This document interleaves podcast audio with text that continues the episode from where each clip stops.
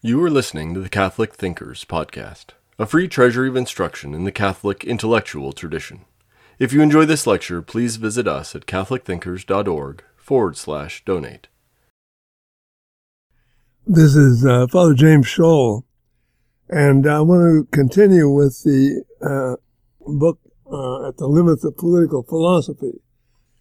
The first title of chapter one is The Intellectual Horizons of Political Philosophy and is divided into a number of subsections. So I will start with the, here in this second section, with the fourth subsection, which is called the open-endedness of political philosophy. Political life, by its very uh, living and in particular by its failures, leads us to question answer questions which are not answered by politics as such. The success of a tyrant must imply a meaning other than uh, political for those whose lives uh, are subject uh, subjected to his disorder of soul. Are the lives of uh, the citizens of a tyranny simply worthless if these do not live by themselves out in a, uh, a polity that can claim to possess at least some good? Certain issues such as the worthwhileness of human life in its worst regimes lead to uh, considerable considerations uh, that are no longer quite political. They lead us to issues uh, that any perceptive person must uh, confront if he himself is to be whole. The status of the tyrant and of his victims was my both the question of the immortality of the soul and of the final punishment for violations of justice appeared first in political philosophy and not in classical religion. Political philosophy begins by formulating uh, perplexing questions that arise out of human experience. When they are once articulated, it leads the student uh, beyond political philosophy itself to philosophy and even to transcendence and revelation. Political philosophy must be able to acknowledge that some responses to its own questions are found in uh, revelational sources. But political philosophy does this analysis by being first and primarily itself political philosophy. If, when asked, What are you studying? a student responds, Political philosophy. What is implied is a definite subject matter that is unique and proper to it. But political philosophy is open ended. It is not a defect in political philosophy that it must seek certain answers outside of itself. This incompleteness of political philosophy is the other side of the completeness of being, of the knowledge of the of all that exists. Uh, in choosing to study a discipline, uh, one uh, does not cease to be a human being implicated in all disciplines. Many avenues can be found to the highest things, the pursuit of which Aristotle, at the end of the Ethics, said should be our primary concern. We can begin with the pursuit, uh, with uh, this pursuit with thought, with love, with evil, with pain, with beauty, uh, with uh, the order of the heavens, with death, uh, and with the complexities of plants, uh, with almost any reality about which our minds can wonder. We can also begin, as we do here, with the experience of political living. All things lead to everything, but the paths are different, even when they intersect and uh, reinforce one another. Political philosophy is not is not indifferent to beauty, or to truth, or to evil, or to um, the order of the heavens, but its own uh, for its own integrity and completion, it has to uh, account for them, or at least know that they are accounted for. Philosophy is of the whole, itself perhaps open uh, to a further completeness that does not jeopardize its own intrinsic legitimacy. Political philosophy is a part of uh, this whole of philosophy. It is the part that uh, accounts for human activity as an important and separate reality in the universe, as something with its own being uh, that needs to be understood if it is to be grasped, if it is to grasp the whole. The purpose of politics is to do, to act, to live well, as Aristotle held. The purpose of political philosophy is to know, but to know after the manner in which political things can be known.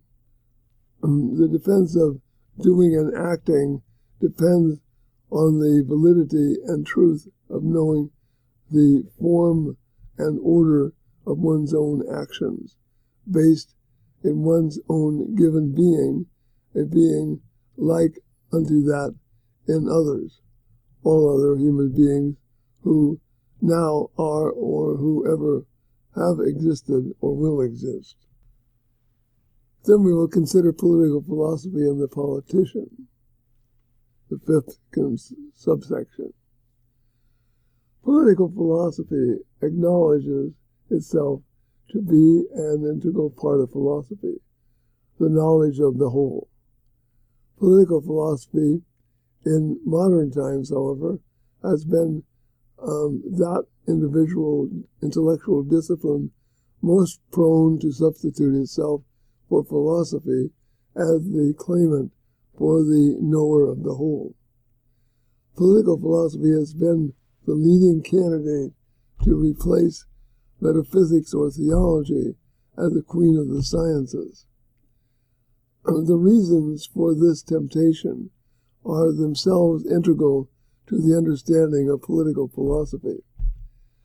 Essentially, they derive from a denial of any alternate, alternate intelligible order in the universe, an alternate to politics, especially within the human being himself, to which the human mind is open and on which it depends for the truth of things. That is, it depends upon uh, reality as such. The purpose, the result is a theory of knowledge that admits as valid only what the human mind and hand can make, or better, only what it wills to make. The polity comes to be seen as something so subject to human making that all things, including human deeds and sayings, fall under his scope and authority. It is an easy step to maintain that all being and knowledge can be uh, assigned only to politics. Politics becomes the only explanation of all that is because apparently there is nothing beyond its scope. In one sense, the absorption of all into politics, the politicization of language, action, and deed, is the most brilliant of the errors with which political philosophy has to deal. Um, po- political philosophy is not only a uh, philosophical consideration of things political, though it is at least that. Rather, it is an effort to render philosophy intelligible to the politicians who rules the city. The purpose of political philosophy is to allow uh, philosophy to exist in the city. Ironically, philosophy depends on the non philosopher. We cannot have a city populated only with philosophers. How to render the non philosopher who rules the city, actual city, sympathetic to philosophy, remains, as Plato knew, one of the main tasks of political philosophy. One solution, practiced over and over in human cities, is to banish the philosopher from the city. A second solution would be to neutralize philosophy, to render it in, uh, um, innocuous, to deny that it has any serious purpose in human living. And from Marsilius of Padua and Hobbes, this latter alternative has been the solution of modernity, which has systematically sought to deny any civil authority to what is not subject to human making. Even the state itself uh, is artificially made by man's own powers. For Aristotle, on the other hand, the state was natural, even though it had to be organized and configured uh, by human prudence, action, and experience. Plato's alternative, the philosopher king, who knew an objective good in which the good of all was contained, was only possible in the city uh, he built in speech, not in every actual city. Further, were not both the philosopher and the politician, not to mention the craftsman and the merchant, needed? And to speak for the politician, were not some philosophers rather dangerous, some even mad? Aristotle observed with no little irony that the greatest of crimes were perpetrated not by the uh, politicians or the uh, dissolute or the poor, but by the philosophers. The claim of the philosopher there before the city uh, could not be uh, independent of the validity of the philosopher's claim on truth. The very subtitle of this book, uh, Beyond the Brilliant Errors, recognizes not merely the dangers that arise from human imperfection, but also that those that arise from the philosophers. And the subtitle on the surprising incompleteness of political philosophy is intended to suggest that political philosophy itself, or itself directed to human happiness and mankind's good, accounts not merely for what is wrong in human lives and institutions, but for the limits of the good that politics, at its best, uh, begins to recognize.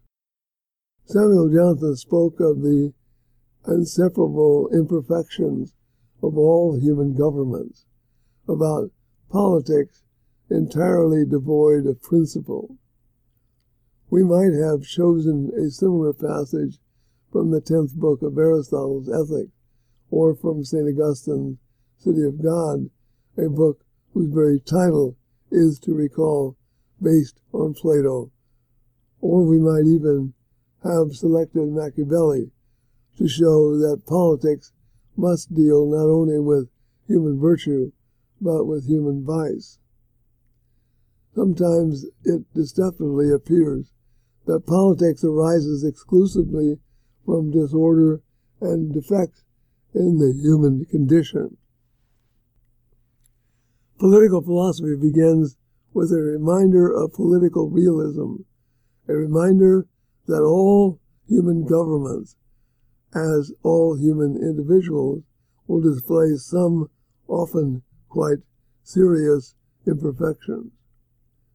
These varied imperfections are widely recognized to be uh, obvious characteristics of actual human beings, and yet these uh, disorders are real. They exist. To expect that human beings can and will bring about their own perfect order uh, by their own efforts, however, presents us with one of the most perplexing issues in political philosophy, namely, why cannot we find a perfect form of rule? Ought not the establishment of this perfect form be what we should be uh, uh, looking for? Surely it is a legitimate question. The most serious question of political philosophy concerns the nature and, and location of the highest regime. For it is this question about the best regime more than any other uh, that either establishes the limits of politics or encourages politics to abandon all restrictions uh, from nature or reason to form uh, what it will. Or to put it differently, if politics has no limits, is politics not itself the explanation of the whole? Is politics itself a metaphysic and the explanation of all that is? The worst disorders in actual polities, it turns out, almost invariably are founded on prior theories, theoretical assumptions about the limits, if any, of politics. Political philosophy is necessary, then, for the defense of actual political life. In this world, imperfections may be far less dangerous than perfection if uh, perfection is not properly uh, something that politics can achieve by itself. This incapacity uh, may not be a fault in politics at all. Indeed, it is not. This is why, beyond the brilliant errors, beyond the best politics can do with the finite beings we are, uh, there remains things to be uh, completed. Political philosophy may not fully be capable of achieving such completion, but it can at least point to the experiences and questions that make the further consideration seem necessary, even welcome.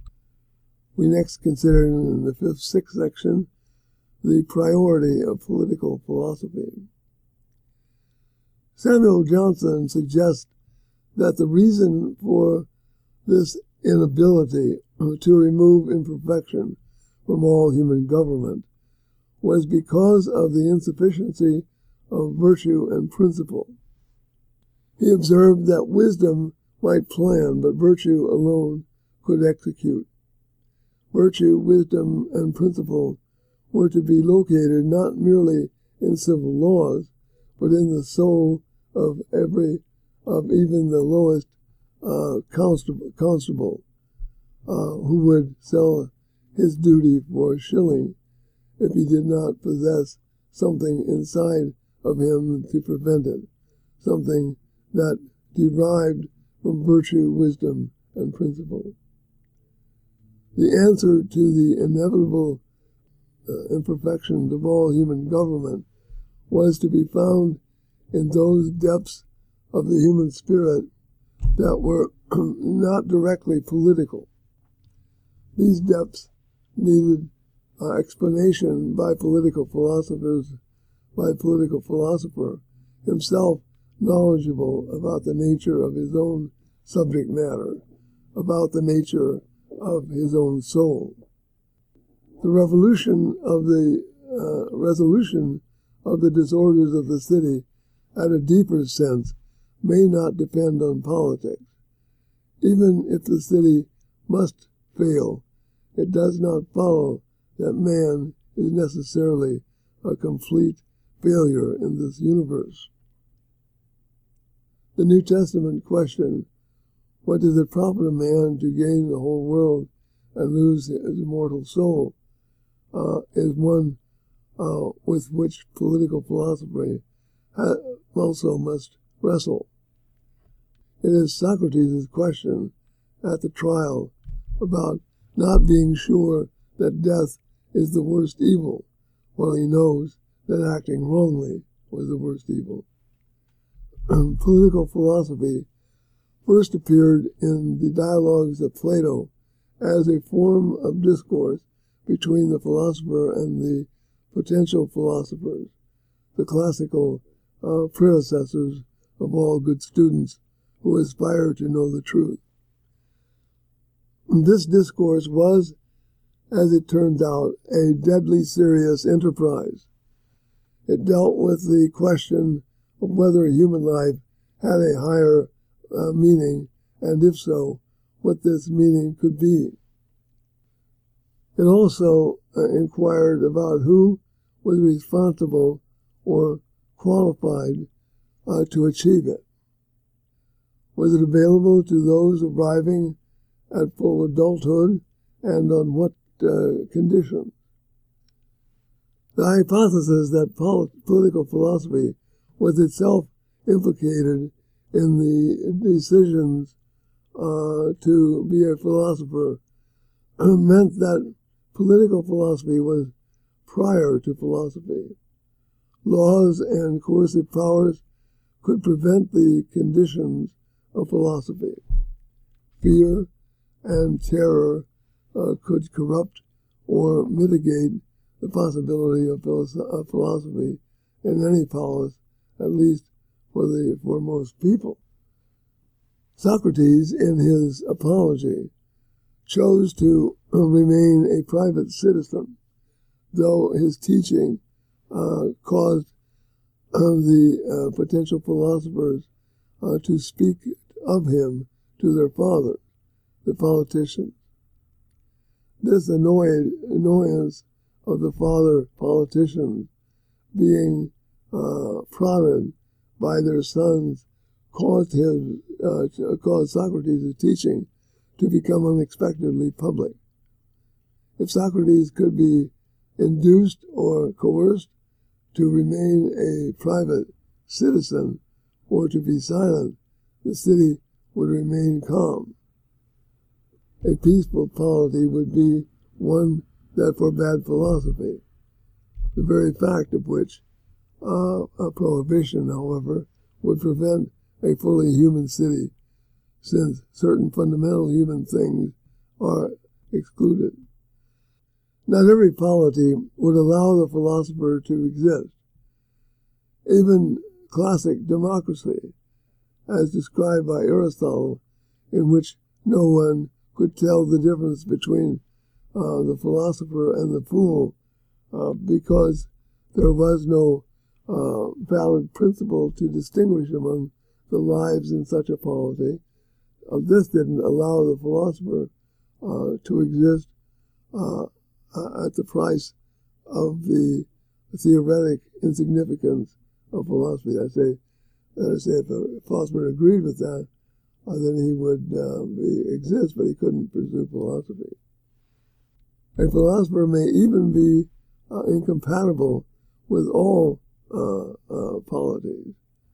Whether this is so is the main burden of political philosophy. In the seventh section, the conflict of truth and polity. Political philosophy sought a regime compatible with philosophy. Meanwhile, the actual cities realized that not all philosophers sought the truth. Even Socrates was dangerous to the existing order of Athens, whose own order was based not on truth, but upon freedom to do whatever one wished. The gods of Athens upheld its order. There was no acknowledged criterion of distinction of uh, worthiness, uh, distinction of worthiness among human actions. The seriousness of the uh, conflict between truth and polity is reflected in every era uh, when a state has trans, uh, has terminated the life of the philosopher, uh, the saint, the mystic, or even another politician. Political philosophy first appeared as an uh, effect to make the polis and philosophy compatible. The discourse of political of the philosopher was directed to the souls of the potential philosophers who were wondering about the best form of life open to a human being, the life that was just and good. Was the political life the highest life available to man? Was the highest uh, thing a father politician could do for his offspring was to hand on to him a political mantle? Was the choice of Socrates to be a philosopher uh, the wise choice, the only real choice uh, for a good man to make? Or were others uh, were other forms of life equally legitimate? Were not philosophers few, and were not uh, many other things to be done? Was not the life of the poet or the politician or the craftsman uh, the professions of the uh, three uh, accusers of Socrates uh, equally uh, attractive to the young citizens, he, young citizens seeking to be what he ought to be, to the ro- roles of the craftsman, the poet, and the lawyer in the condemnation of Socrates reveal defects in the souls of his accusers uh, defect that led to the um, essential imperfection of every polity. Philosophers accused seemed helpless. They were laughed at by Thracian maidens because they fell onto holes in a road, as Socrates, as Aristotle pointed out, while the philosopher asked questions that searched for answers. The politician wanted only order and peace. Political philosophy appeared in the Ethics and the Politics of Aristotle as a treatise or text designed to classify political things as they appeared in the actual lives of human beings. Plato was concerned with the art of choosing uh, what one what one is to be in this life. Aristotle looking at these choices in retrospect, sought to classify their relative worth and meaning in themselves and for the city. Political philosophy is concerned with the character into which the young uh, will, uh, will allow their souls to develop and manifest themselves by their actions in their polity. Political philosophy began with Plato's account of the death of Socrates, the philosopher. Socrates was accused of making the stronger argument the weaker, of disbelief in the gods of the city of Athens, and of corrupting the youth.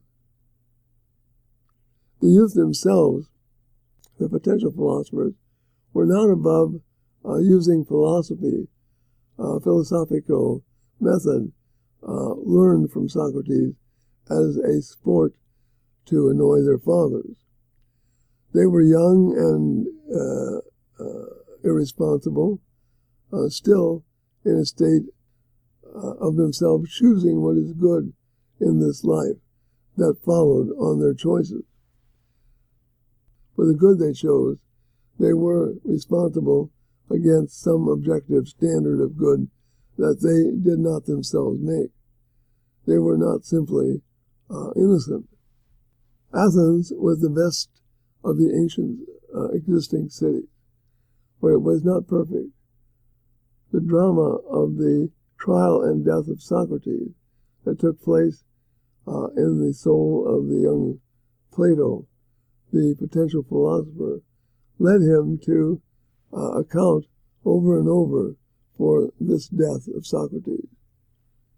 He unceasingly re- inquired whether Socrates had to have been killed by his own city, the best of the ancient cities. Except for the city built in speech in which he appeared in the Republic, Plato did not think that philosophy uh, was safe in any uh, actual city, except perhaps uh, for a time in Athens before it killed Socrates. The philosopher was not regarded uh, in a democracy as anything extraordinary. Socrates, however, lived for 70 years in his own city before the danger of his teaching uh, came before the public assembly uh, in the city. philosophy does appear in actual cities. The eighth section, the best regime and the existing regimes. When philosophy fled from the city at the death of Socrates, to where did it go? It went to the academy, to the home of the philosopher.